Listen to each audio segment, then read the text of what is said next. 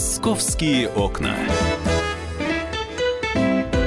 Всех наших радиослушателей приветствую я, Елена Фонина. И ближайшие два часа мы с вами будем говорить о делах столичных. Но начну я вот с чего. С опроса, который э, был проведен Левада-центром. Э, опрос э, был на тему какое событие прошедшего июня э, жители нашей страны считают наиболее значимым. И вот самым ярким событием жители России назвали прямую линию с президентом страны Владимиром Путиным. Ну хорошо, тогда через 15 минут мы с вами вернемся к одному из вопросов, который прозвучал на этой прямой линии. Речь идет о закрытии Балашихинской свалки. Ну, об этом через 15 минут. На втором месте, согласно э, этому опросу, ураган в Москве и Центральной России. Наиболее значимым событием июня назвали ураган 25% опрошенных. На третьем месте аномально холодное лето в России. 23% опрошенных уделили внимание именно этой теме. Ну что, в таком случае давайте с погоды и начнем. Журналист «Комсомольской правды» Алиса Титков в студии. Алиса, здравствуй. Здравствуйте всем. Ну, я не думаю, что э, ты не удивилась, когда э, узнала о том, что там на втором месте после прямой линии с президентом какое июньское событие.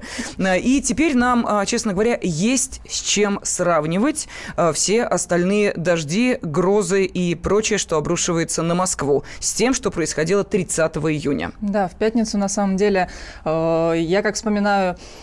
это настолько было по-разному, да, я вот находилась там в районе на юге, да, Москвы, там дождя не было. Здесь рассказывали уже, что град сыпет на севере и вообще все льется, топится, ну, в общем, абсолютно разная была информация, но итог, да, мы помним, что он, а, к сожалению, печальный, потому что у нас очень много пострадавших, это около 20 человек, и у нас двое погибших. А, действительно, были очень сильные молнии, а, которые и попадали в людей, и сожглось несколько домов, и мы знаем, что, да, действительно, был очень сильный ливень, и выпало 84% месячной нормы осадков, то есть э, это всего лишь за 6 часов столько дождя вылило. Действительно, не справлялись и ливневки, и э, даже у меня во дворе в Отрадном э, была огромнейшая лужа, перед которой я стала под зонтиком и думаю, ну вот куда мне идти, влево, вправо, нырять в шлепках, ну, в общем, да, к сожалению, так, такое было, и э, заявок по городу было очень много, но коммунальщики к вечеру справлялись довольно-таки оперативно. Вот около 18 часов я звонила им, они говорили, что у них 108 заявок, из которых 60 они уже выполнили. То есть действительно они работали очень оперативно. Хотя в таких условиях я не представляю, как можно работать, и это все-таки под открытым небом, угу. да, мы понимаем, что вот э, один из погибших, который вот строитель, это тоже э, потому, что на открытом небе были э, и попала молния. Действительно, все советуют и сотрудники МЧС спрятаться где-то хотя бы в каких-то помещениях, э, заходить в станцию метро. Опять же, станция метро, вспомним, да, Филевский парк. линия, конечно. Я, я когда увидела этот ролик, и, наверное, все, кто видели, или вот те, кто вообще там были, это, ну, это, конечно, мы сейчас смотрим, нам, ну, смешно, да, смешно не из-за того, что там нам э, хочется посмеяться над людьми, а, ну, просто, да, действительно, так текло вообще, ну, не знаю, кто-то из ведер там прям лил, э, люди бедные запрыгивали на лавочки, потому что дождаться поезда этих э, пять минут каких-то, да, казалось бы, ну, действительно приходилось бы стоять э, в луже э, в, в огромных, и либо это лилось бы все тебе на голову, поэтому и те, которые выскакивали из вагонов, тоже не понимали, куда им выскакивать или ехать дальше. Ну, то есть, а, ну, опять же, быстро справились, метрополитен откачал воду, вот, и, кстати, эта станция метро вот с 1 июля ее отправили Закрыли на капитальный ремонт, да, но это не в связи с тем, что был дождь, а действительно это в плане стояло. Сейчас вся Филевская линия ремонтируется, напомним, кто если не знает. Вот, поэтому досталось всем, конечно, затопило и летное поле в Шереметьево. Угу.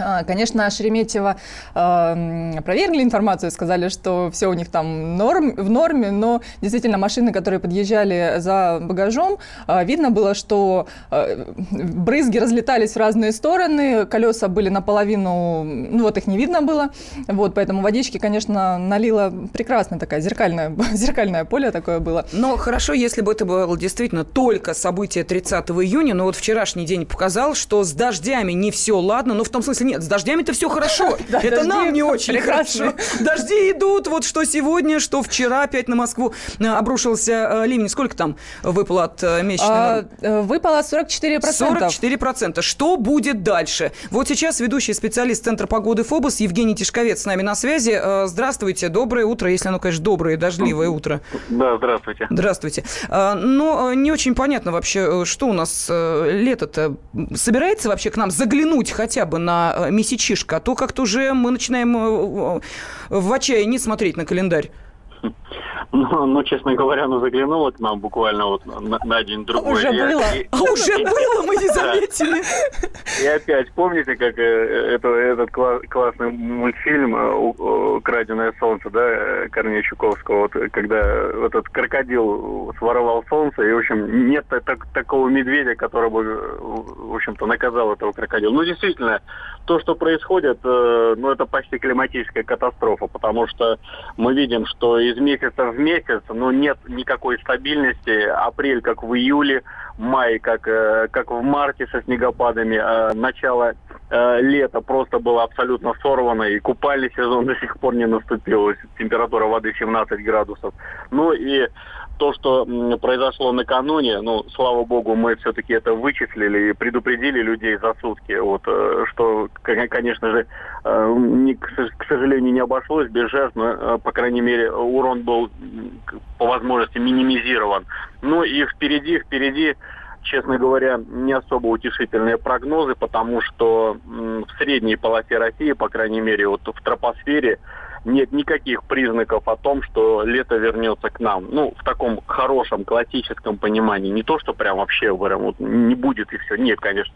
Но вот на этой неделе мы будем находиться в зоне ныряющих циклонов. Довольно активная циклоническая деятельность. Это ежедневные дожди различной интенсивности. Температура ниже нормы июля почти на 5 градусов. То есть, по сути, мы отброшены на 2 месяца назад в май. Э, ночью в лучшем случае 8-13, э, днем 16-21, 15-20. Вот. И хотя во второй и третьей декадах июля и возможны какие-то отдельные всплески тепла, ну, ну это максимум, может быть, какие-то отдельные дни до 25 в лучшем случае, но они будут очень скромными, непродолжительными. И вот вообще у меня есть подозрение, опыт подсказывает, что лето 17 по крайней мере, в средней полосе России получится скомканным, таким сиротливым, я, я бы сказал, то есть очень влажным, относительно прохладным. Ну и дай бог, чтобы хотя бы на недельку-другую у нас был открыт купальный сезон именно вот второй и третьей декаде июля. Евгений, можно у вас спросить, а может быть э, смещается просто календарь и э, тепло будет, не знаю, в сентябре, в октябре, и нам не стоит ждать привычно нет. лето с 1 июня? Нет, нет, нет. В сентябре там вообще, по крайней мере, наши долгие прогнозы говорят, что бархатного сезона не будет, достаточно затяжные дожди. Ну все, все пропало. Поэтому, в общем-то, лето будет скомканным, смятым. Ну, ну, к сожалению, ну что, но есть данность, нужно только к ней приспосабливаться, тут ничего не попишешь.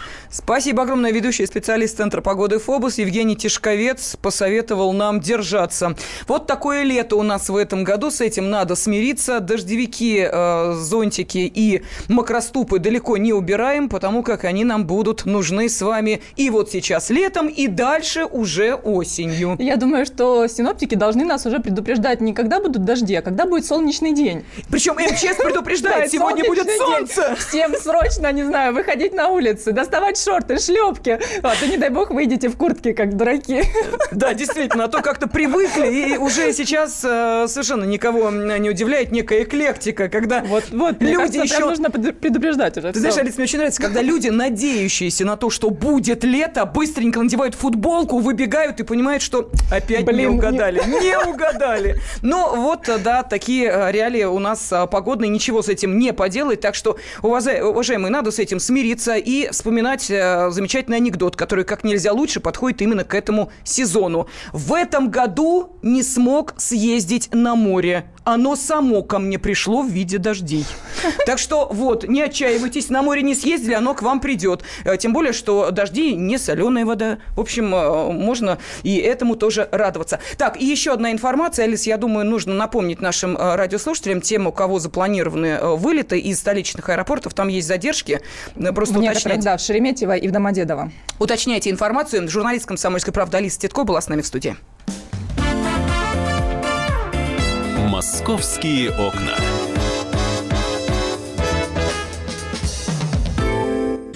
Мы начинаем наш эфир. Хватит веселиться. Нахожу. Можно без всего этого пафоса, а? Как-то поспокойнее. Все, серьезно давай. Давай. Я Андрей Норкин. Я Юлия Норкина. По понедельникам и вторникам С 18 до 20 часов по московскому времени. главные новости, события и факты. Программа «120 минут».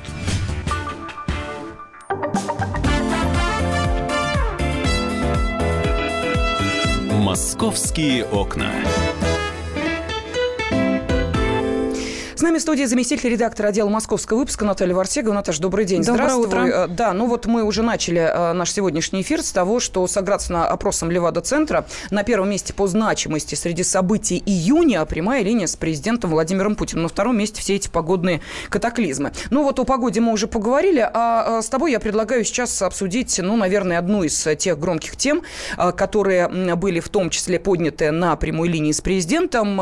И не случайно, что в год экологии речь э, пошла о э, состоянии мусорных полигонов. И вот один из них в Балашихе как раз по итогам прямой линии и был закрыт. Что сейчас происходит там? Ну, в общем, что сейчас закрыт? Полигон, конечно, мусорный в Балашихе закрыли достаточно быстро, и возникла проблема, а куда девать мусор, который раньше привозили на этот полигон Кучина. А это, я скажу, ну, вновь напомню эту цифру, мы не раз уже ее в эфире озвучивали, это 80% э, все, всех отходов, которые скапливаются в Москве.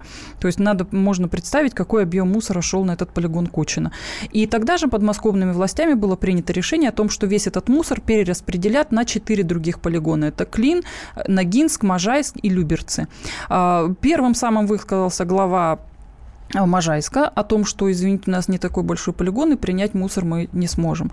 Вторым был это уже э, глава Ногинска, их по- полигон Тимохина. Кстати, это самый большой вообще полигон Московской области, он 110 гектаров. И там сказали, да, мы спокойно весь мусор примем. Но там возникла другая проблема. Можно, конечно, весь мусор туда перенаправить, но не службы, которые обслуживают этот полигон, они не будут успевать обслуживать это, это количество самосвалов, а это несколько сотен машин. И получается, что эти самосвалы сейчас выстраиваются в очередь и по 12 часов ждут своей разгрузки. То есть это очень большая... Во-первых, это много времени занимает. Во-вторых, это большая... Это логистика, да, то есть это затраты на эту логистику. В-третьих, это сразу увеличивает расходы на вывоз мусора моментально, потому что слишком долго эти самосвалы э, задействованы вот в этом во всем процессе. И, наконец, еще один полигон, тоже о, о котором стало известно буквально в конце следующей недели, пошло, пошли новости по информационным лентам. Это полигон Торбеева в Балашихе, когда люди э, стали выходить на митинг, насколько я понимаю, Да, э, да. и говорить о том, что нет, извините, нам сюда никакого московского мусора не надо, мы и так здесь задыхаемся, полигон не резиновый, и мы сюда вообще никакой мусор уже принять не сможем. Это на самом деле так. Дело в том, что вот этот полигон Торбеева, он не просто уже не вмещает те отходы, которые к, к нему свозят, он уже за пределы его выходит, эти- этот мусор. Его надо очень срочно закрывать, конечно, потому что мощности полигона, они не, и не позволяют увеличивать объемы, и плюс ко всего, то есть если еще и завозить отходы сверх утвержденной нормы, то тут вообще просто местные жители, они э, захлебнутся в этом мусоре. Дело в том, что жилой сектор, опять же, как это у нас сейчас вот Получается, в области он тоже находится вблизи этого полигона. А, По плану подмосковных властей Торбеева закроют в 2020 году только, поэтому жителям еще ждать и ждать этого закрытия. Может быть, конечно, если сейчас какая-то больше такая шумиха подни- поднимется, то его постараются закрыть быстрее. Но здесь, опять же, палка о двух концах. Если сейчас а, у нас, я напомню, 17 действующих полигонов сейчас в области осталось из 39, два из них закроют точно в Пушкинском и в Чеховском районе. И, но если, потому что там ситуация еще более катастрофичная, чем в Торбеево, но если сейчас на, о каждом, на каждом полигоне будут, будет проходить такой митинг, если мы Мгм. сейчас будем постоянно митинговать и, пожалуйста, закрывайте эти полигоны, то все, мусор нам некуда будет вывозить. Мы сейчас эти полигоны закроем, и что дальше делать? Мусор весь будет оставаться в московских дворах. Да, но это же и опасная просто для жизни людей ситуация. Вот в частности на митинге, который прошел э, около полигона Торбеева, там выходили местные жители, они э, рассказывали рассказывали о том, что взрывоопасный свалочный газ с, этой, э, с этого полигона стелится по земле, собирается в подвалах и скважинах близ лежащих домов, и в итоге там даже доходит до того, что бывают взрывы этого газа, когда человек зашел в подвал, просто спичку зажег, хотел что-то там посмотреть, как обстоит дело, и вот, пожалуйста, это привело уже и к реальным трагедиям. Об этом мало кто задумывается, но действительно так, не только запах, да, не только вот э, некрасивый внешний вид э, из окна смущает, но и просто это достаточно опасно. Сейчас на связи с нашей студией заслуженный эколог Российской Федерации Андрей Пешков. Андрей Сергеевич, здравствуйте. Добрый день. Добрый день. Ну вот скажите, пожалуйста, а сейчас вот столкнулись действительно с такой проблемой, что вдохновленные тем, как быстро был а, закрыт один из полигонов, да, вот этот Кучинский полигон, а, жители и близ лежащих домов к другим э, полигонам начали тоже вот такую активную деятельность. Можно ли представить себе, что одномоментно закроются все вот эти свалки, которые находятся вблизи жилых домов? Или это просто нереально, это невозможно? Ну, давайте насчет воодушевления сразу расставим точки над «и», да? Значит, у нас что? Э, было поручение президента о том, чтобы за месяц разобраться. В течение ближайших нескольких дней закрыли свалку, да, то есть как бы разбираться сильно не стали, просто взяли и механически закрыли. Завоз туда э, отходов. А, а что дальше-то с этой свалкой? Дальше ее сейчас вот э, министр Коган говорит, мы ее сейчас будем грунтом э, засыпать, уплотнять, да, значит, чтобы не было доступа кислорода. А дальше-то что? Значит, э, будет проектирование, видимо, каких-то мероприятий природоохранных, которые позволят купировать. Там же не только воздух и запах со взрывами там возможными и прочими. Это, во-первых, конечно, органолептически ощущаемые запахи, которые раздражают население, но кроме запаха вот этого, да, который неприятен э, чисто эмоционально, эти же газы, они могут э, и без запаха действовать вредно на здоровье, это раз. Второе, их нужно анализировать, где поле их распространения, какие э, там селительные зоны они накрывают. А кроме этого, фильтрат, который давно, много лет, 50 лет распространяется по э, грунтовым водам, по горизонтам водоносным, поступает в источники водоснабжения, в колодцы, да? А что такое это... фильтрат? Объясните, пожалуйста, вот нашим радиослушателям, что из себя фильтрат этот фильтрат представляет? Это угу. жид, жидкий раствор органических ядов, который образуется в результате разложения органики в теле полигона когда поступают атмосферные осадки в течение длительного времени, эти осадки, просачиваясь, становятся концентрированным содержанием органических ядов, и они попадают в грунтовые воды. То и это происходит десятилетиями. Иными словами, это ядовитая жижа, которая попадает в грунтовые воды. Абсолютно верно. Скажите, а вот а, а, то, что не собирается, вот то, что сейчас только будут собирать свалочный газ, да, то, что вот жители Любер, Любер, Люберецкого полигона жалуются на то, что свалочный газ выходит в подвалы домов и дальше по территории распространяется, говорит ли это о том, что полигон плохо обслуживается вот изначально той компанией, которая должна им управлять сейчас? Потому что, насколько я понимаю, они ведь должны собирать и фильтрат, они должны этот в газосборнике этот газ э, собирать. Вот. Или это все-таки все происходит вот после закрытия свалки? Мы сейчас бьем по хвостам, да? Почему? Потому что на самом деле люди, которые занимались якобы обслуживанием этих так называемых полигонов, на самом деле это плохо а, организованные свалки. Никакие это не полигоны. У нас на звание, высокое звание полигона может с большой натяжкой Э, претендовать только Тимохова, да, где действительно были вложены деньги и якобы произведены работы по изолированию тела свалки от э, окружающей среды. Остальное все это свалки. Это плохо организованные свалки, на которых ничего толком не делалось. Единственное, что для того, чтобы больше помещалось, утрамбовывалось и маленько пересыпалось инертным грунтом или каким-то другим субстратом, да, чтобы меньше горело. Хотя, в общем, то, что горело раньше, никого особенно не волновало. Это сейчас, когда эта проблема стала весьма острой и привлечено общественное внимание и внимание власти, стали на эту тему как-то реагировать. А раньше просто приезжали пожарные и заливали воду. Ну, вон в Челябинске мы видели, горела вот буквально на прошлой неделе огромная свалка. Вот как раз... Да что там Челябинск? Угу. У нас по всей стране эти свалки, так же, как и брошенные лесные отходы, горят по всей стране. И вот у нас э, мы миллиарды рублей бюджетных наших с вами денег тратим на тушение этих свалок, тушение лесных пожаров. А почему лесные пожары и свалки горят? Потому что отходы ненадлежащим образом бросаются и хранятся. А кто несет за это ответственность? Те, кто на это дело получили лицензию, угу. и этим делом балуются. А также те, кто выдают лицензии, тем и не следят за тем, как лицензиаты выполняют лицензионные соглашения. А, да, да. Скажите, пожалуйста, ну вот про полигоны можно долго, конечно, разговаривать, э, и понятно, что это в данном случае совершенно не панацея для того, чтобы утилизировать отходы. Как вы думаете, мусоросжигающие заводы, о которых сейчас идет речь, и вот то, что идет речь о скором их строительстве, это панацея, это альтернатива этим свалкам, да, решение это проблем? Не решение. Значит, э, уже было сказано, и было сказано в правительстве, и э, на предыдущих выступлениях э, президент говорил, заканчивайте, это вот прямая речь практически, да, я цитирую, mm-hmm. заканчивайте закапывать и сжигать отходы. Давайте возвращать отходы, ценные фракции в хозяйственный оборот. Это ценное вторичное сырье. Вместо того, чтобы добывать из природы и превращать в отходы, давайте эти отходы будем использовать максимально. Так вот, что касается мусоросжигания – после полигонов, после вот захоронения в окружающей среде, это самый плохой метод а, утилизации отходов. Спасибо огромное. Заслуженный эколог России Андрей Пешков был на связи с нашей студией. Но в связи с а, закрытием Кучинского полигона есть еще один вопрос. Эксперты опасаются роста тарифов на вывоз мусора. Московские окна.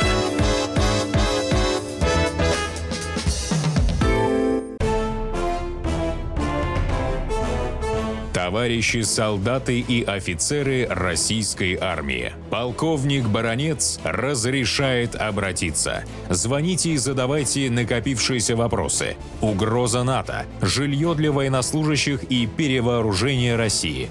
Обо всем этом Виктор Баранец знает лучше других. Программу «Военный ревю» слушайте по будням с 5 вечера по московскому времени.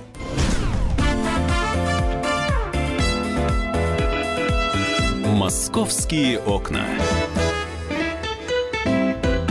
студии заместитель редактора отдела московского выпуска Наталья Варсегова, я Елена Фонина, и мы продолжаем обсуждать сейчас мусорную тему, ну, точнее, то, что будет происходить дальше и с а, закрытыми свалками, и с теми, а, которые еще пока находятся в рабочем состоянии. Вот рекультивация мусорного полигона Кучина в Балашихе начнется уже в следующем году. Об этом заявили в Министерстве экологии и природопользования Московской области. Ну, а что с управленцами, с хозяевами этой свалки? Как обстоит дело? Ну, в общем, то, те управленцы управленцы, которые раньше занимались этой свалкой, ЗАО-заготовители, у которых была бессрочная лицензия на деятельность на этом полигоне, они сейчас находятся под следствием, там сейчас полностью изъята вся документация. Выяснилось уже, что часть мусора, и причем значительная часть завозилась по серым схемам на этот полигон, а значит, что это были просто левые деньги, которые напрямую шли в карман владельцам этого полигона. А что еще? Ну, то есть сейчас, конечно, у них, кроме того, что они находятся, находятся под следствием, у них еще сейчас другая проблема. Дело в том, что они же а, с мусороперевозчиками были заключены различные договоры, угу. да, и по которым они, конечно, имеют различные обязательства, и которые они сейчас вынуждены каким-то образом гасить. Но надо сказать, что эта компания была в долгах очень сильных, и поэтому, скорее всего, этот долг возрастет. А это был а, искусственный долг, ведь говорят, что мусорный бизнес – это один из самых выгодных, самых прибыльных. И, э, мол, типа, есть даже такое э, понятие, как мусорный король, что подразумевает, что да, это примерно такой же бизнес, как, э, например, э, паленый алкоголь или, например, э, паленые сигареты. Да, ну, тут, кстати, основной доход сицилийской мафии, известный по всему миру, это был как раз мусорный бизнес. Ну, так вот, к, к слову. Здесь, наверное, я уж не знаю, снились ли сицилийской мафии масштабы наших вообще тут полигонов и нашего мусорного бизнеса, но надо сказать, что есть такое, есть такое ощущение, эксперты некоторые говорят о том, что да, долг может быть и искусственным, но это здесь нужно, uh-huh. конечно, разбираться следователям, мы сейчас тут не эксперты, чтобы рассуждать достоверно об этом. А, сейчас управлять э, свалкой на вот этот период консервации полигона, сейчас приходит, проходит именно консервация, будет компания Биорем. Это новый управленец этой свалки, его определили, насколько я понимаю, определили по конкурсу и сообщили уже вот в конце прошлой недели в Министерстве экологии и природопользования Москвы Московской области. А, чем должна сейчас заниматься компания Биорем? Биорем? Они, важно, чтобы сейчас они завезли на этот полигон минимум 400 тысяч кубометров чистого грунта. До 1 октября будет идти туда завоз. Э, это нужно для того, чтобы накрыть все тело полигона, это 53 гектара, слоем примерно в 1 метр, чтобы вот как раз погасить все эти возгорания, убрать этот неприятный запах, от которого страдают местные жители, надо сказать, что с полигона уже сейчас ведется онлайн-трансляция на сайте министерства, и можно спокойно зайти и посмотреть. Пять камер выводят, э, пять камер на пять экранов выводят вот то, что там происходит в разных концах полигона. Я вот сегодня включила, с утра смотрела, о том, видела, как э, самосвалы действительно один за другим э, проезжают. Мне, конечно, приятно, и видно, что грунт, потому uh-huh. что камера снимает сверху, видно, что они не с мусором проезжают, а черный грунт в, в кузовах. Жалко, конечно, местных жителей, которые опять терпят вот этот шум самосвалов, но будем надеяться, что это ненадолго, до 1 октября должны завести, и на этом все прекратится. Но я думаю, что этот звук самосвалов звучит для них как музыка. Да, это точно. После этого э, сейчас разрабатывается проект рекультивации Балашихинского полигона до, до декабря этого года он должен быть утвержден, он должен пройти все полностью экспертизы, и уже с начала следующего года Биорем займется откачкой фильтрата, о котором мы говорили в прошлой части программы, это ядовитая жижа, которая попадает в грунтовые воды и может очень сильно отравить, если пользоваться ей в бытовых условиях этой водой. Должны они обязательно оградить, э, ну, оградить весь полигон, чтобы он не расползался, потому что это живая такая субстанция получается, там происходят биохимические процессы внутри, и он может просто растекаться по территории. Ну и плюс ко, все, плюс к этому компания должна будет проложить технологические дороги для того, чтобы подходила техника, которая будет занята на рекультивационных работах. Угу. Ну вот э, есть и другая сторона этой проблемы, а именно э, каждое закрытие вот такой свалки, которая находится находится недалеко, но в черте Москвы практически, а, приводит к тому, что перераспределяются эти мусорные потоки, а тут уже не нужно быть большим экспертом, чтобы понять, чем больше расстояние, тем, соответственно, больше э, тратится денег на то, чтобы довести мусор. И вот здесь уже эксперты начинают бить тревогу. Говорят, что тарифы на вывоз э, и прием отходов могут вырасти, причем чуть ли не до 30%. Этот рост может быть, уверяют эксперты. Вот сейчас с нами на связи юрист, эксперт в области ЖКХ Юлия Рублева. Юлия Владимировна, здравствуйте. Здравствуйте, уважаемые Здравствуйте. слушатели. Здравствуйте, да. Вот, Готова а... прокомментировать эту проблему с радостью. На сегодняшний день мое мнение, как э, человека, который занимается долгое время жилищными вопросами в области жилищной политики, ЖКХ, я вам могу сказать, на сегодняшний день, да, это, конечно, победа, я считаю, экологов, это победа жителей, это победа активных граждан с а, то, что мы с вами видим, да, с Балашихинским а, полигоном, да, и на сегодняшний день, понятное дело, что нас волнует с вами вопрос, что же сейчас будет с увеличением сумм э, и платежей, да, за непосредственно взимание платы за вывоз мусора, и приведет ли это действительно к повышению тарифов ЖКХ, правильно я понимаю? Да, вопрос? да, конечно, да, да, конечно. Вот нас да, волнует, чтобы не изменились платежки у нас в сторону увеличения. У нас и так с 1 июля тарифы на коммунальные услуги да, выросли. Вот я вам хотела сказать, а, а, вот, э, я и хотела обратить ваше внимание на то, что как раз-таки с 1 июля уже все регионы определились со своими суммами тарифами. И, в принципе, мы должны понимать, что если один раз уже это увеличение было, да, и отдельная строка уборка мусора появилась, да, то прежде всего, несмотря на то, что к этому решению власти подтолкнула непосредственно кризисная ситуация, да, то я считаю, что прежде всего мы должны быть как-то как менее защищены в том, чтобы на сегодняшний день тарифы не зависели от аппетитов и реальных расходов там тех же компаний, правильно? А прежде всего было, чтобы была эффективная работа, качественная, и а, обязательно, чтобы владельцы тех или иных организаций не занимались утилизацией мусора.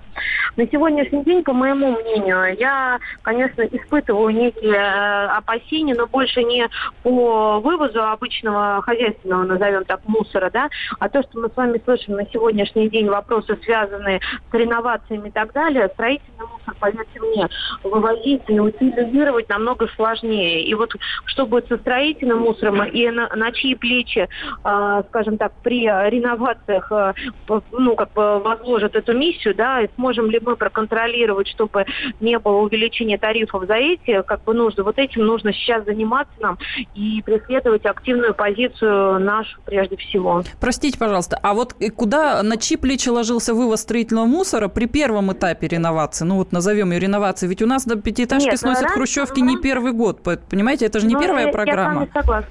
Но раньше это была не совсем программа реновации, э, она так даже и не называлась. Это было просто, скажем так, приходил тот или иной инвестор, заключал инвест-контракт и брал на себя, да, за степень ответственности а, всю историю, связанную с тем, что выводится другое здание, куда Нет, это понятно, ответственность была, но мусор-то все равно вывозили, пятиэтажки-то сносились. Конечно, но вывозили ну. мусор за счет инвестора.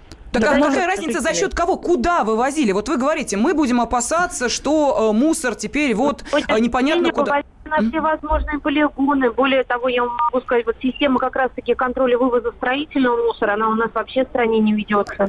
Вот смотрите, в связи с тем, что сейчас меняется логистика мусороперевозчиков, они раньше возили на один полигон, а сейчас их разгоняют на несколько полигонов, они должны тоже как-то выстраивать свои маршруты, куда и как они мусор будут возить. И насколько я понимаю, маршрут увеличился, протяженность маршрута.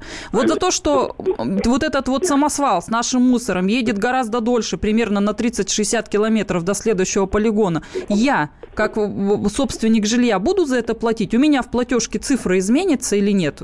В сторону ну, увеличения? Взгляд, как, ну, на мой взгляд, еще раз повторюсь, у нас фиксация всех увеличений должна делаться один раз в год. 1 июля уже все эти тарифы утверждены. Что будет в следующем году, мое мнение, конечно, изменится. Это мое мнение как юриста, эксперта uh-huh. и как прежде всего жителя. Да, То есть пока, вы, пока увеличения не будет, да? Вот именно нет, что касается нет, мусора. Нет, нет, нет, пока не, должен, не должно быть увеличения, поэтому я думаю, что на сегодняшний день установлена цена и за утилизацию мусора, и за вывоз его непосредственно до места утилизации. Это непосредственно история связана не с сегодняшнего дня, а прежде всего договорные отношения. Поэтому я сейчас, что установлены цены, и прежде всего нужно хотя бы понимать нам, что на сегодняшний день это ничего не изменит, угу. на это рассчитывать и защищать прежде всего эту позицию. Спасибо огромное. Юрист, эксперт в области ЖКХ Юлия Рублева была с нами на связи.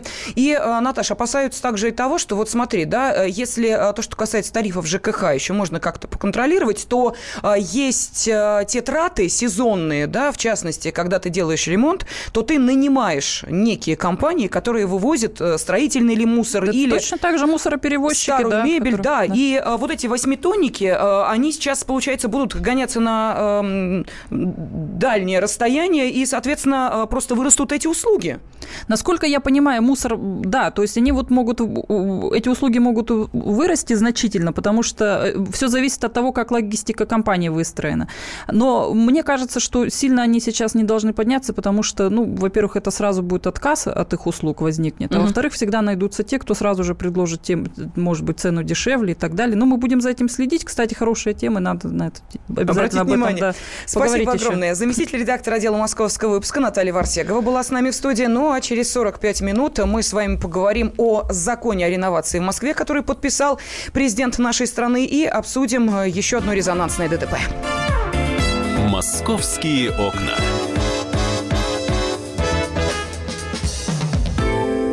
Весь этот мир – шахматы. Если только, конечно, это можно назвать миром. Это одна большая-пребольшая партия. И как бы мне хотелось, чтобы меня приняли в эту игру. Я даже согласна быть пешкой. Только бы меня взяли. Хотя, конечно, больше всего мне бы хотелось быть королевой. Льюис Кэрролл. Алиса в Зазеркалье. Пешки, которые рвутся в короли, и короли, которые притворяются пешками. Рокировки властей и геополитические размены. Об этом моя программа «Занимательная геополитика». Слушайте каждый четверг с 7 часов вечера по московскому времени. Ваша Галина Сапожникова.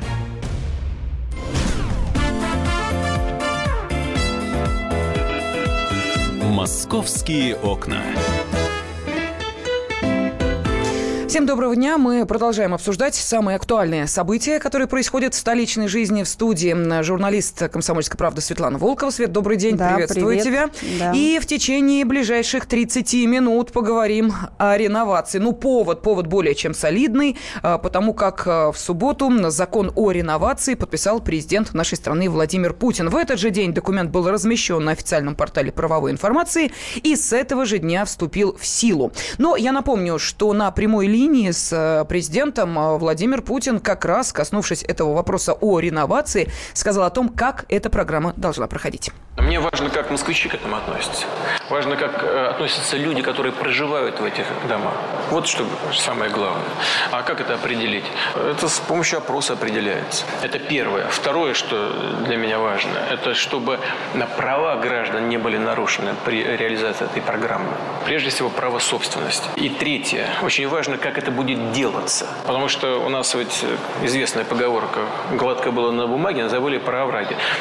Вот мне руководство Москвы говорит, что все предусмотрели. Дома будут строиться в шаговой доступности, прямо практически на тех же местах. Но мы знаем, конечно, все нельзя предусмотреть. Но нужно относиться к этому неформально. Вот, вот я о чем думаю и к чему призываю своих московских коллег.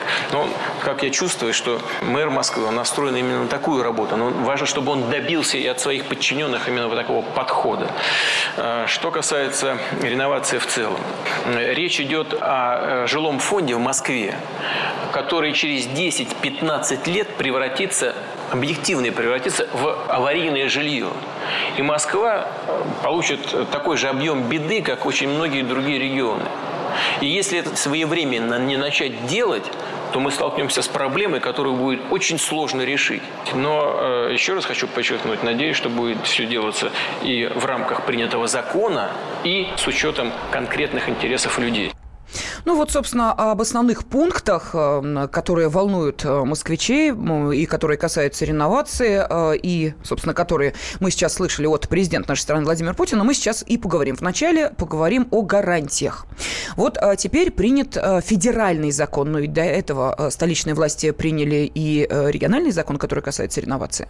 Да, у нас есть городской закон, который как раз э, подробно расписывает вот эти гарантии для тех, кто живет в этих домах, тех, кто арендует нежи- нежилые помещения, то есть это магазины, там, аптеки и прочее. То есть все это уже прописано в городском законе, но э, успокою сразу всех, а, эти законы и городской, и федеральный, они никоим образом не, друг другу не противоречат, э, поскольку все, что прописано в городском нашем московском законе, поскольку он по- появился первый, а, столичная власть имеет право это делать, создавать такие документы, утверждать. все практически то же самое сейчас мы имеем в федеральном законе, потому что, как мы уже понимаем все, скорее всего, федеральный закон будет э, распространяться не только на Москву. А, Вот. И поэтому э, те гарантии, которые прописаны в городском законе, это основные пункты. Все уже знают, наверное, их те, кто кого затрагивает этот снос. А, ну, стоит, наверное, напомнить, что это все-таки главная гарантия. Можно отказаться от сноса а, в любой момент. Э, Тут То мы- есть даже сейчас, да, даже когда сейчас, уже дом включен да, в эту программу, да, да, когда да. принят федеральный закон. Можно отказаться, нельзя только вписать будет в свой дом а, после того, как закон вступит в силу. Сейчас это федеральный имеется в виду. Вот сейчас он будет официально опубликован в, э, в средствах массовой информации правительства Российской Федерации, да, там официальное издание. И после этого момента он вступает уже в силу, и уже вот после этого вписать в свой дом нельзя будет. Но есть нюанс. А, Сейчас проходит у нас до 15 июля собрание собственников э, жилья в доме. Это как раз те люди, которые во время голосования предварительного, длившегося у нас с 15 мая по 15 июня, заявили о том, что хотели бы провести собрание, но не успевали в эту дату, вот в этот месяц. А, Поэтому им дали срок, правительство Москвы дает срок до 15 июля. Их там, по-моему, если не ошибаюсь, 500 домов, до 500 домов примерно. Как там откажутся, может быть, какие-то дома еще до, этого, до этой даты. Вот, они сейчас проводят собрание, и они еще попадают. Они еще могут в себя внести в этот список. Все остальные уже после даты включения, э, э, после даты утверждения, Опубликования. опубликования, вступления в силу закона федерального уже не могут. А вот выйти это можно сделать, пока еще не выдано первое свидетельство о собственности в новом доме. А это еще долгий достаточно А что для процесс. этого нужно? Ну, нужно собрать собрание Опять же, жильцов, мгм. опять же, как это у нас э, традиционно. А, Две трети голосов, не меньше, должны проголосовать за то, чтобы выйти. Даже если сейчас попадает дом уже в окончательный список, сейчас-то пока он предварительный, да, вот эти 4079 домов, а после того, как будет сейчас городская программа, где-то к концу лета уже с окончательным списком, даже после этого а, мэрии э, готовы вычеркивать из этого списка дома, которые откажутся, которые не захотят участвовать, все-таки передумают, да, ну мало ли у людей поменялись э, представления об этой программе, они сейчас увидят, как начнут первые дома сносить, и, может быть, им что-то вообще не понравится, да, какие квартиры дадут, какие Мгм. районы это будут. А, как говорит э, Собянин, э, не должны быть люди заложниками, да, вот Мгм. этого списка сноса. Раз снесли все, ребята, не шевелитесь. То есть вы- никакой обреченности да. нет. Обреченности нет, и слава богу, потому что иначе, конечно, это было бы очень плохо. А, И, естественно, что из этих гарантий, которые дают и городской, и федеральный закон, а, это гарантия, что собственность будет без доплат, э, ну, стандартный, да, вот А ваш вот это набор. очень важный э, момент, который э, вот люди до конца не могут сейчас э, Пон- понять. понять? Да, но с одной стороны им дают а, те же самые, ну, допустим, однушка, значит, э, однокомнатную, да. двушка, значит, Бесплатно двухкомнатную. Бесплатно. будет, да. Но там же площадь-то больше, а, А- вот говорят, вот тут, Свет, внимание, начинают бродить слухи. Некоторые говорят, что, ага, на мы вот за дополнительные квадратные метры будем платить, ну, потому что как же, ну, не могут же нам вообще-то бесплатно прям вот эти дополнительные квадратные метры дать. А, Это как раз речь идет о тех дополнительных квадратных метрах, которые попадают э, сейчас вот в эти условия программы и в условия выдачи этих квартир. То есть если двушка, и, и вам дают такую же тоже двушку, ну, по количеству комнат, но она уже просто физически, у нас нет таких серий домов, в которых была бы советская двушка вот с этими квадратными э, метрами. Да. пять с половиной И метров. с кухонькой, с маленькой, и с этим маленьким с туалетом там в ванной, и с этой прихожей, в которой не развернешься, не повернешься. Вот этого уже нет. Плюс э, люди-то в пятиэтажках жили, и, и такие есть, м, которых и балконов-то не было, а в новых квартирах, извините меня, там просто уже они всегда есть, и причем он не один даже, а может быть и два на квартиру балкона, да. То есть все это уже новые стандарты жилья, которые они уже давно действуют в нашей жизни, да, это уже не советское жилье. И, естественно, вот за эти новые стандарты доплачивать не надо, потому что, ну, другого просто быть эм, жилья не может, да. А вот если вы захотите м, значительно расширять свою площадь, вам понадобится больше квадратных метров То есть, еще. проще говоря, хочу трешку. Да. Вы хотите еще комнат побольше. Вы хотите разъехаться из квартиры. Вы хотите получить там, условно говоря, по однушке. У вас там две семьи. Вот все это уже, оно будет за деньги. А вот стандартная э, выдача стандартной квартиры, в которой примерно на 20% жилплощадь будет больше вашей прежней квартиры, это будет бесплатно. Вот, вот тут, кстати, да, запомните, что никаких доплат никто не имеет права требовать вот за это. Все вы получаете так, как э, и обещано. Это прописано уже в законе. А, Причем, что если даже вот м, переживают люди, что а как же собственность, а, мы останемся без собственности. Этого не произойдет по, той простой причине, что это тоже прописано в законе. Сначала вы получаете свидетельство о собственности на новую квартиру, если у вас квартира в собственности старая. И только после этого вы уже пакуете вещи и потихонечку выбираете день, когда вы переезжаете, и пе- и переезжать будете, бесплатно. Это тоже прописано в городском законе, тоже гарантия. Тоже э, платить за это не надо будет, будет помощь. И опять же, э, район тоже немаловажная вещь. Э, Закон и городской, и федеральный гарантирует, что вы остаетесь в своем районе и чаще всего даже в своем квартале, то есть совершенно ну, близко к своему дому. Специально под это сейчас как раз площадки и ищут. Вот, кстати, о том, какие уже площадки нашли столичные власти, потому что, э, ну, гуляет такая цифра, что около 300 площадок уже имеются в наличии для того, чтобы вот прямо практически в ближайшие месяцы начать э, уже внедрять систему реновации, вот именно этот закон о реновации в действие. Вот об этом мы поговорим через две минуты, и я приглашаю наших радиослушателей, если еще какие-то вопросы у вас о реновации остались, пожалуйста, можете их задать в прямом эфире или позвонив по телефону 8 800 200 ровно 9702 или отправив сообщение на WhatsApp и Viber. «Московские окна».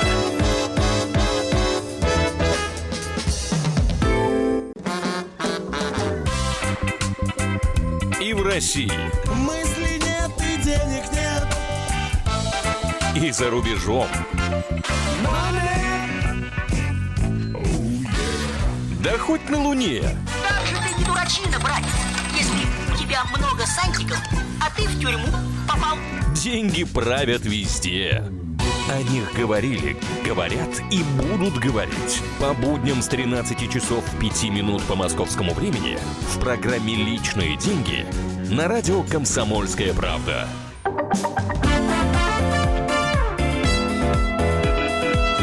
«Московские окна» специальный корреспондент «Комсомольской правды» Светлана Волкова, я Елена Афонина. И напомню, что э, в субботу президент нашей страны подписал закон о реновации. А, и э, вот если у кого-то из наших радиослушателей еще есть вопросы по этой программе, связанные с этой программой, пожалуйста, можете позвонить по телефону прямого эфира 8 800 200 ровно 9702 или отправить сообщение на WhatsApp и Viber 8 967 200 ровно 9702. А, поскольку теперь уже программа реновации становится не просто идеей, а э, в скором времени будет будет уже воплощаться в реальность. Но вот сам процесс запуска этой программы мы сейчас и обсудим. Итак, а, столичные власти заявили о том, что у них уже есть на примете те э, участки, где или будут возводиться дома, или уже возведены. Вот это меня как-то даже э, несколько удивило, потому что я-то думала, что это будет некая серьезная проработка всей схемы района с привлечением там э, архитекторов, вот как мы говорили, зарубежных, оказывается, уже есть дома. Есть дома, э, но это дома, которые принадлежат городу. Естественно, что у города же есть и другие социальные программы жилищные. А, надо же э, давать квартиры очередникам. Это тоже известная у нас программа, которая долго уже в городе длится. А, надо давать квартиры было жильцам первой волны сноса пятиэтажек, э, которая еще не закончилась, осталось около 60 домов снести, и которые вот-вот уже вот осталось, да, там. То есть вот эти квартиры, они уже есть. Естественно, что новостройки городские городские, это никакие не инвесторские, не частные проекты. И город, э, оценив то, что есть сейчас в наличии, э, понимает, что да, а, можно какие-то квартиры, какие-то дома использовать уже под новую даже программу. Uh-huh. И я вот в таком доме была, он действительно готовый, хороший, э, в Бескудниковском районе стоит приличная э, новостройка, очень хорошего качества ремонт там сделан. Действительно, то, что нам э, московская власть обещает, что мы, жильцы могут заехать и жить сразу, вот этот принцип там, а, он полностью соблюдается. Э, то есть при желании можно, наверное, первые лет пять вообще ремонт не делать, если не напрягает э, муниципальная отделка. Причем это отделка хорошего уровня, хорошего качества. И плитка везде выложена, и полы э, нормальные сделаны в каких-то квартирах, ламинат в каких-то э, линолеум. А, двери стоят, стеклопакеты отличные, балконы, в общем-то, тоже застекленные. И, и вот эти дома, они уже стоят, они находятся в видении Департамента городского имущества. А вот э, зам мэра Москвы Марат Хуснулин, он рассказывал недавно совсем э, порталу правительства Москвы как раз о том, что такие квартиры, они в семи округах уже есть в Москве. Вот э, в Северном я была, Пескудниковский имеется район, веду. И еще округа северо-восточный, юго-восточный, южный, восточный, западный и даже центральный. Даже в центральном округе, которым, казалось бы, уже некуда воткнуть дом, а, даже там есть э, парочка свободных домов угу. готовых. А, и плюс еще сейчас э, ищут площадки и находят допустим, не снесенные какие-то дома, а, которые уже расселены, но пока еще непонятно было, что с ними делать. вот теперь их будут сносить и там ставить новостройку. Либо будут освобождать какие-то городские территории, то, о чем Сергей Семенович Собянин рассказывал, когда был у нас здесь о том, что есть базы какие-то городские, автобазы, склады, которые, в общем-то, тоже можно убрать. Они находятся рядом с жилыми домами. Это неудобно для людей, которые там живут, но теперь это будет удобно для тех, кто попадает во вторую волну сноса. То есть э, фактически, да, они далеко не уезжают, они в своем квартале остаются, потому что вот у них площадка освобождается. Угу. Ну, давай послушаем э, телефонный звонок. Владимир нам дозвонился. Здравствуйте.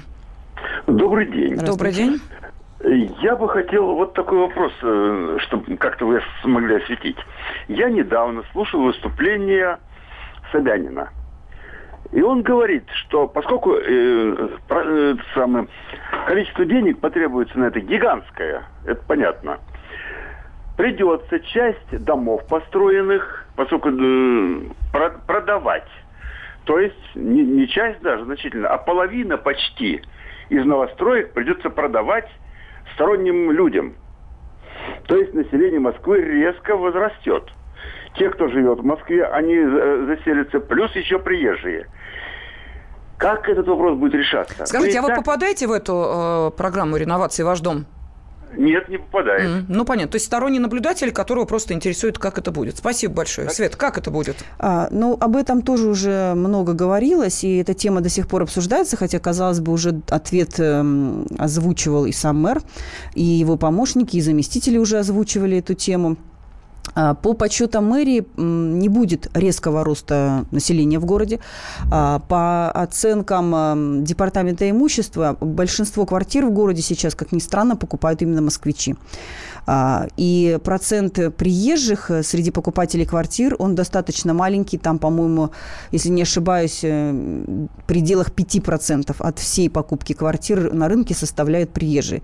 Все остальное – это э, процентов, наверное, 80 это мос- мос- жители Москвы и Московской области, и небольшой еще процент жителей каких-то там еще регионов, да? Ну, можно я э, Владимиру тоже отвечу? Владимир, вот как вы думаете, если сейчас э, есть энное количество домов, их, кстати, немало, э, которые э, построены, но квартиры в них практически не раскуплены.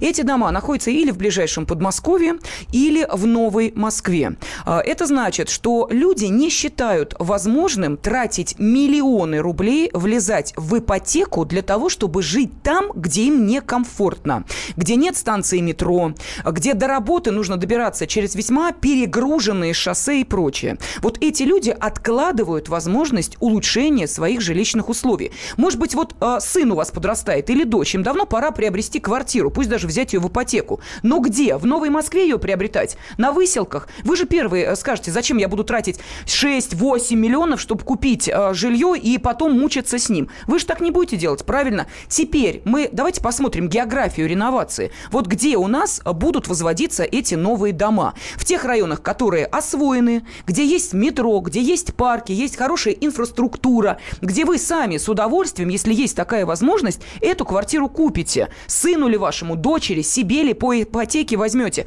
Пожалуйста, тем более столичные власти предлагают, насколько я понимаю, еще льготные условия для тех людей, которые будут покупать квартиры квартиры ну, в таких это, домах. Да, это как раз и будет происходить. Вот и все. На вот это, ответ на да, вопрос. На, Кто нацелена. будет покупать? Кто? То есть программа нацелена не только на жителей пятиэтажек, но и на жителей остальных домов города, которые просто пока себе не могут позволить купить квартиру, а детей надо уже расселять выросших. Да, и еще какие-то другие есть проблемы, которые, в общем-то, жилищные, они достаточно серьезные, и у многих они людей есть. Поэтому, конечно, приоритет будет в первую очередь э, отдаваться москвичам, и москвичи первые будут участвовать в покупке этих квартир, которые будут построены. Естественно, что э, ну, самое, э, как говорится, главное, кто будет в очереди в этой стоять, это будут жители сами пятиэтажек, потому что если они захотят а, расширить свои квартиры, как-то больше купить угу. или две, то им, естественно, сначала им предлагают покупать в этих домах, а то, что остается, уже выступ... выпускается в свободную продажу жителям этих районов в первую очередь, потому что, конечно же, именно жители этих районов будут присматривать там себе квартиры, естественно. Так, ну вот э, что нам пишут. Э, покупают-то москвичи, а сдают их кому? Правильно, приезжим. Вот это имел в виду звонящий, пишет нам Сергей из Москвы. Слушайте, ну это совсем да. другая проблема. Кому москвичи сдают квартиры? Их что, до реновации сдавали? Да, их что постоянно после? сдают. Тут никакого отношения к проблеме, проблеме реновации это И не имеет. Рост населения, думаю, тоже это не вызывает, потому что все-таки по данным э, ГУВД Москвы э, такой вот прирост населения, он уже прошел. Вот этот вал, который был у нас, он был, наверное, лет 10-15 назад, когда действительно это очень сильно ощущалось, что у нас много приезжих, которые снимают квартиры. Сейчас э, уже сильно на убыль а, вот этот процесс пошел при, при приезжих в Москве, да, вот появление каких-то новых людей, поэтому я думаю, что, наверное, не стоит все-таки волноваться э, с учетом того, что постоянно происходит какое-то движение в городе. Кто-то уезжает, кто-то приезжает. Угу. Это как для, для любого огромного города, да, да ну, нормальный а потом, процесс. Если говорить о тех, э, кого, собственно, боятся москвичи, да, и на кого так намекал наш э, Владимир, то я вас уверяю, за такие деньги, которые сейчас стоит новое жилье в Москве, ну, мягко говоря, не каждый может его приобрести. Вот если говорить о той категории, которой вы опасаетесь. Они, если покупают квартиру где-нибудь в отдаленном Подмосковье, где квартира стоит гораздо дешевле, чем в ближнем к Москве Подмосковье, или уж тем более в самой Москве, так что опасаться этого уж точно не стоит. Давайте следующий телефонный звонок. Владимир с нами, здравствуйте. Здравствуйте. У меня вот такой вопрос. Начал реновацию слушать сейчас вас, находясь в Москве. Э, вот сам с Екатеринбурга, здесь в дальнем рейсе нахожусь на загрузочке. У меня вот вопрос такой. Господа москвичи, у нас не одна Москва в стране, у нас Россия, матушка. Я не поняла, о чем вы нам. говорите. Секундочку, давайте мы сейчас послушаем председателя Комитета Госдумы по жилищной политике ЖКХ Галину Хованскую, она вам ответит. Нужно в перспективе делать закон для России, для тех регионов, которые заканчивают программу переселения из аварийного жилья, и чтобы они не попали в ту же ситуацию, о которой говорил президент, могут попасть москвичи через там 10-15 лет. Тот же процесс пойдет и в регионах. Мы должны покончить с нашим национальным позором, с аварийным жильем, с бараками, с этим всем безобразием. Так не должны жить и граждане Российской Федерации, великой страны, жить в таких э, жутких жилищных условиях. Но потом следующий шаг – это как раз обновление жилищных жилищного фонда, реновация там, где нужно снос. И, кстати, можно туда вставлять и блок реконструкции. Иногда дом вполне пригоден для того, чтобы его реконструировать. Ну вот и ответ Владимиру Галина Хованская дала. В студии специальный корреспондент «Комсомольской правды» Светлана Волкова. Я, Елена Фойна, не прощаюсь. «Московские окна».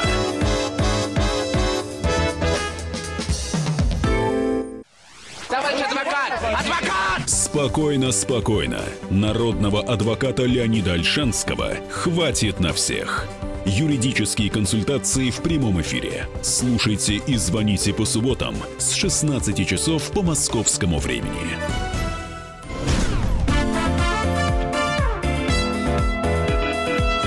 «Московские окна» специальный корреспондент «Комсомольской правды» Татьяна Тельпис. Здравствуйте. Да, здравствуй. И э, мы сейчас вернемся к той трагедии, которая произошла 26 июня на Кутузовском проспекте. Вот э, те, кто э, в курсе, сейчас э, э, ну, наверняка задаются вопросом, как так могло получиться, что э, человек, который находился за рулем автомобиля и сбил мотоциклиста, вроде как ни при чем. А отвечать вроде как должен тот, кто находился на пассажирском сидении. Да, действительно, история достаточно запутанная. Вот сейчас все обстоятельства обстоятельства того, что происходило 26 июня, мы в очередной раз э, освежим в памяти. И есть уже и новые события, о которых Таня непременно расскажет. Она вот как раз э, как журналист э, ведет эту историю, следит за ней и пытается в ней разобраться. Да, напомню коротко, я думаю, уже все в курсе, но все-таки восстановим хронологию тех событий. Значит, 26 июня, ночь, час ночи, Кутузовский проспект, недалеко от торгового центра «Времена года». А колонна байкеров из трех мотоциклов едет в сторону области. А, посередине 23-летний Аркадий Дымов. Он студент МАДИ, и он же там возглавлял а, мотосекцию. Это такое мощное мотодвижение внутри Вузовское. За ними перед, перед ними, вернее, перед этой колонной в, ну, в попутном направлении едет белый Мерседес. Такой представительный Мерседес, солидный, дорогой. И, как вспоминают э, друзья Аркадия уже вот э, после всех тех событий, этот Мерседес начинает перестраиваться, потому что он ехал немножко левее от ребят. Он начинает перестраиваться, и вот, как мне рассказал один из эм, байкеров по имени Алексей, он не просто перестроился, он практически по диагонали съехал э, в их ряд. И вот Алексей говорит, я успел проскочить, а Аркаш, который ехал следом, он, получается, врезается в этот э, Мерседес, его подбрасывает от мощного удара, он его подбрасывает в воздух, но швыряет на асфальт. Естественно, его увозят в больницу. Ну, на операционном столе он в 3 часа ночи, если не ошибаюсь, Аркадий умирает. 23 года было парню. Что происходит сразу после аварии? Сразу после аварии Мерседес останавливается останавливается. И опять же, как вспоминают очевидцы, со стороны водителя выбегает девушка. Убегает девушка, она в шоке, а, она там вся перепуганная, естественно, ну, естественно, это естественная реакция. И потом была разная информация. Кто-то говорил, что она поменялась местами с пассажиром. Но все-таки я еще раз уточнила буквально в пятницу. Нет, она не пересаживала, она не, она не менялась местами. Ее посадил к себе в машину ну, какой-то из водителей, который проезжал мимо, просто остановился, чтобы помочь. Мужчина на черной Тойоте, он ее посадил к себе, ну, видимо, чтобы она успокоилась, а потом они так вместе и уехали. Вот э, когда Юля вышла, ее, ее зовут Юлия Дубовцева, я думаю, уже ни для кого не, не секрет, она студентка Московского государственного университета дизайна и технологий, и 20 лет, у нее богатый папа, очень топливный магнат. А, так вот, э, на место Юли, на место Юли действительно сел пассажир, который с ней ехал в Мерседесе, его зовут Аркадий Смелов. Он студент МГИМО, и он, собственно, владелец этого мотоцикла. Ой, господи, простите, да, автомобиля. Он садится на, авто, на, за руль и с места аварии дает по газам, и, в общем-то, его и след простывает. Но, слава богу, его там быстро догнали инспекторы ГИБДД, он далеко не уехал, потому что он буквально там в паре километров Мерседес снес остановку и улетел в кювет. Там, собственно, его и нашли. А, Смелов этот в неадекватном состоянии, он ругается матом, он ведет себя просто безобразно. Есть видео у нас на сайте kp.ru, вы можете это посмотреть. А, он пытается там подуть в эту трубочку у алкотестера, но то ли он притворяется, у него не получается, то ли он действительно в таком невменяемом состоянии находится, но у него там с горем пополам, он там что-то дунул, но уже даже вот при этом с горем пополам показал прибор 0,39 промилле. Казалось бы, не такие большие цифры, да, давайте вспомним пьяного мальчика, да, uh-huh. этого несчастного Алешу Шимко, вот. Но здесь вот идет, есть подозрение и на наркотики, потому что, ну, там действительно вспоминают ребята, что там и весь салон, простите, был, ну, вы понимаете, о чем я говорю, да, то есть его там тошнило и все uh-huh. на свете. А, вот. И да, действительно, спустя некоторое время мы узнаем, что полиция задерживает этого самого Аркадия Смелого. Хотя даже адвокат Юлии Дубовцевой не отрицал, что девушка была действительно за рулем. Правда, он говорил, что она вину свою не признает, но тем не менее, да, она была за рулем. И вот мы узнаем, что задерживают этого смелого. Более того, следователи выходят в суд с ходатайством об аресте. Его закрывают в СИЗО на два месяца. Все очень удивляются, как же так? Вот. А Смелов, э, скажу, вот отмечу тоже, что этот Аркадий Смелов, он тоже, скажем так, мальчик не из простой семьи. А у него папа владел раньше рестораном, сейчас, сейчас у него там магазин, а, еще раньше у него была фирма, он торговал сырой нефтью и газом. То есть, ну, тоже состоятельные родители. И Мерседес у мальчика непростой, и номера с тремя иксами э, такие в общем-то, да, не дешевые, скажем так, автомобилисты меня поймут. А это его личный автомобиль, да? Он, То есть не автомобиль, он, родитель, он, он, он оформлен на него, он mm. владелец, он владелец, да. Вот. И, естественно, пошли пересуды, что вот, мол, ну, в соревнованиях чей папа круче, пока побеждает папа э, девушки Юли, да. Ну, полиция объяснила такой ход событий тем, что, значит, по версии следствия, в чем вина Дымова, ой, а, простите, Смелого, в том, что он, сидя на пассажирском, на переднем пассажирском сиденье, будучи пьяным, мешал Юлии Дубовцевой вести машину, вырывал у нее руль, и тем самым, собственно, и спровоцировал угу. вот эту вот аварийную ситуацию. То есть вот этот резкий поворот, да. он был как раз связан с тем, что, что он, он как раз в, в, в этот и... момент, да, они там пытались руль поделить. Так. Да, естественно, он в суде там все отрицал, он сказал, что Юлия, э, а он даже ее не назвал там Юлией, хотя, ну, по моей информации, они встречались, у них такие были отношения, ну, романтические, возможно, даже в какой-то мере. А, он ее называет в суде водителем транспортного средства, который предоставил о нем ложные сведения. Ну, привет ну, адвокатам, то есть, потому что адвокаты да. есть и с одной, и с другой то стороны. Есть, да, mm была подруга, стала водитель транспортного средства, еще и врущая там о нем, да. Он себя назвал там порядочным гражданином, но, тем не менее, ему это не помогло, вот его на два месяца закрыли в СИЗО. И его, значит, эм, а, обвиняют не по статье нарушения правил дорожного движения, а именно со, со, вот, в том, что он создавал вот эти вот помехи при управлении автомобилем, и ему грозит, это максимальное, максимальное, я отмечу, 4 года колонии поселения. Но это максимальное. Там mm-hmm. в Уголовном кодексе прописано через или, или, или. Или там работы, а, вот, или ограничение свободы, то есть, грубо говоря, там тебе по решению суда, ну, ограничат а, какое-то твое передвижение, ну, там, там после 10 вечера ты не можешь выходить на ну, улицу. ясно, не можешь поехать за границу. Да, пользоваться там, ну, там телефоном, угу. то есть, вот вы представьте, да, погиб человек, человека нет, то есть, а ты там ну, побудешь без телефона какое-то время, без мобильной связи, там не поездишь за границу, да. И вот, а колонии поселения, ну, это у нас, ну, пионер-лагерь, там и то порой стоят порядке строже, вот так, между нами, да. Но все таки потому что интернет там уже бурлил, кипел. Как же так, вот отмазали э, девочку богатую, да, богатый папа, то да все. Но что мы узнаем в конце прошлой недели? Выясняется, что все-таки Юлия Дубовцева задержана. Да, Юлия Дубовцева задержана. А на выходных ей суд избирает меру пресечения, вот, но ее не отправляют в СИЗО, ее отправляют под домашний арест. И вот у нее уже статья как раз нарушение правил дорожного движения, повлекшее по неосторожности смерть человека. И вот по ней грозит до пяти лет колонии. Угу. То есть вот так у нас пока. А вот Юлия находится под домашним арестом. Но почему под домашним арестом? Принципе, в принципе, того же Смелого тоже могли отправить под домашний арест, потому что вот юридически они совершили не тяжкое преступление потому что это у нас неумышленное, это преступление по неосторожности, да, а вот, и, и, то есть они не тяжкое преступление совершили, совершили его впервые, и, в принципе, их могли и не закрывать. Таня, у меня да, вопрос даже, сразу да. возникает, в каком состоянии была сама девушка, вот об этом мы как-то не да, говорили. вы знаете, угу. со слов ее адвоката, со слов ее адвоката, она проходила метод свидетельствования в течение вот дня после, после ДТП, и она была трезвой, по словам адвоката, она была трезвой, и никаких там веществ наркотических якобы там тоже не, нашли, но хотя на наркотики экспертиза дольше проводится, но тем не менее. Но и дело возбудили не по пьяной части, не по пьяной части, то есть, ну, априори у нас, получается, следователи признают ее трезвой, да.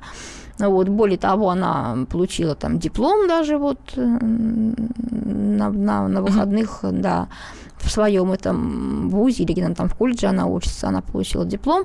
Там доброжелатели просто уже слили видео в интернет. Ну, ну как же, да, она же сейчас такая видная персона, да, Юлия Дубовцева, ну, вот, уже слили это видео в интернет, где ей вручают диплом, и там по ней видно, что вот она идет его получать, и прям, ну,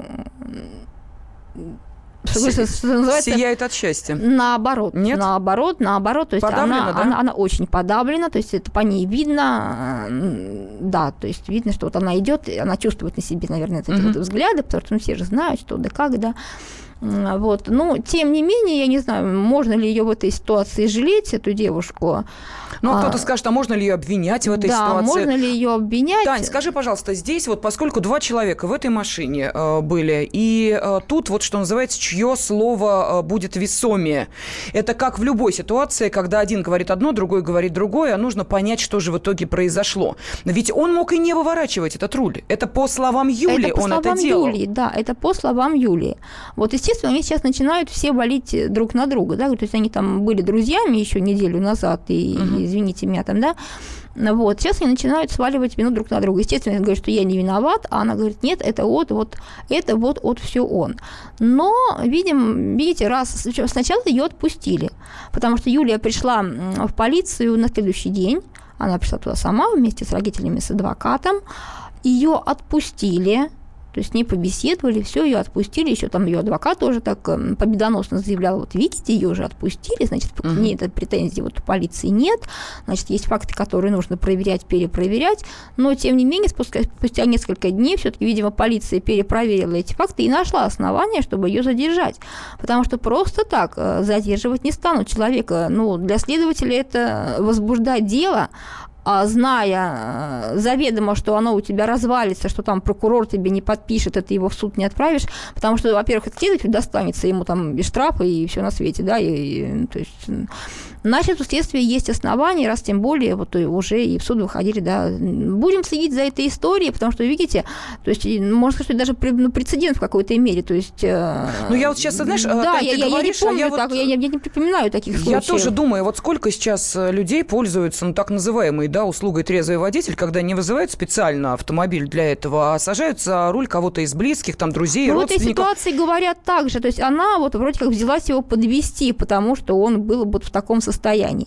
И вот что мы в итоге получаем. Ну что, связывать руки, что ли, чтобы там на заднем сиденье положить да, этого да, неадекватного, да, да. Или чтобы не багажник дергался? его, или в багажник его, да, я то тоже есть- подумала, ну вот такого человека, да, посадить э, рядом с водителем, явный неадекват, пьяный, э, простите, под влиянием наркотиков, но вести себя в дороге может как угодно. Но ну что она должна видите- была, его видите, связать ремнями, что ли? Видите, опять же, вот мы, то есть раз следователи его, ее задержали, значит, у них есть основания. «Московские окна».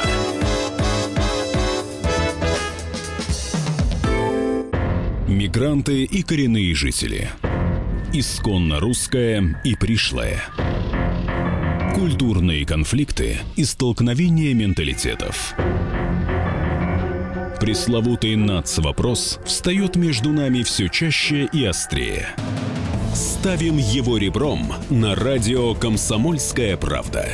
Программу «Национальный вопрос» слушайте каждую пятницу после 7 вечера по московскому времени.